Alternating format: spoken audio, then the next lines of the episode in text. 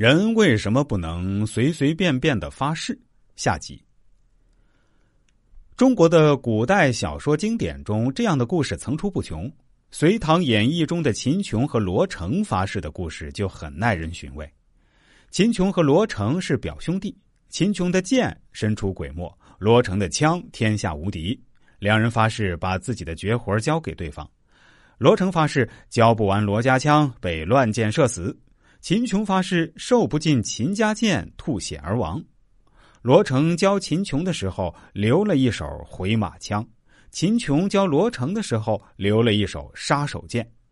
以后在一次战役中，罗成被乱箭射死；而在薛仁贵征东中，病重的秦琼争夺帅印，领兵出征。在举石狮的比赛中吐血后不久而亡，各自应验了誓言。过去的中国人结婚要拜天地、拜父母，夫妻对拜。拜天地的目的是把天地作为自己的证婚人，发誓对对方终身负责，让天地神明作证，监督自己的行为。如有违背，将受到神明的惩罚。如果你能细心观察的话。也许会发现，人们一生所发过的誓言都会在特定的时间及特定的场合内兑现。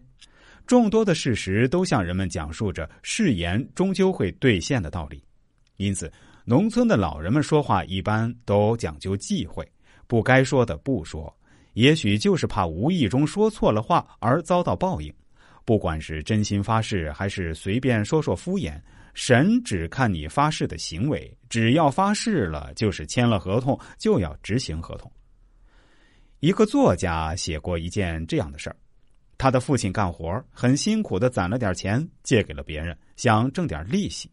有一年春天，前院的邻居还父亲的一百五十元钱时，父亲记错了账，邻居少还了五十元的本钱。八十年代的农村，五十元钱可不是个小数。父亲第二天找他家算账，那家人不承认，指天指地的发誓说借的就是那些钱，不会错。如果说谎的话，就让自家包的稻地里赔个老底儿朝天，房子着火，女儿不正经。当时围观者很多，这件事后来不了了之，父亲吃了个哑巴亏。到了秋天，那家人房子着火了，很多人去救火。有人说骗子不得好报，房子着火了吧？老天爷不灭大傻瓜。又过了半个月，听说他家包的稻田赔了。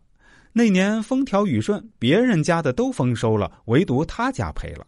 他自己发的誓在兑现着。由于他家更困难了，两个女儿先后辍学去外地打工。几年后，听村里人说，他家两个女儿都在从事不正当行业。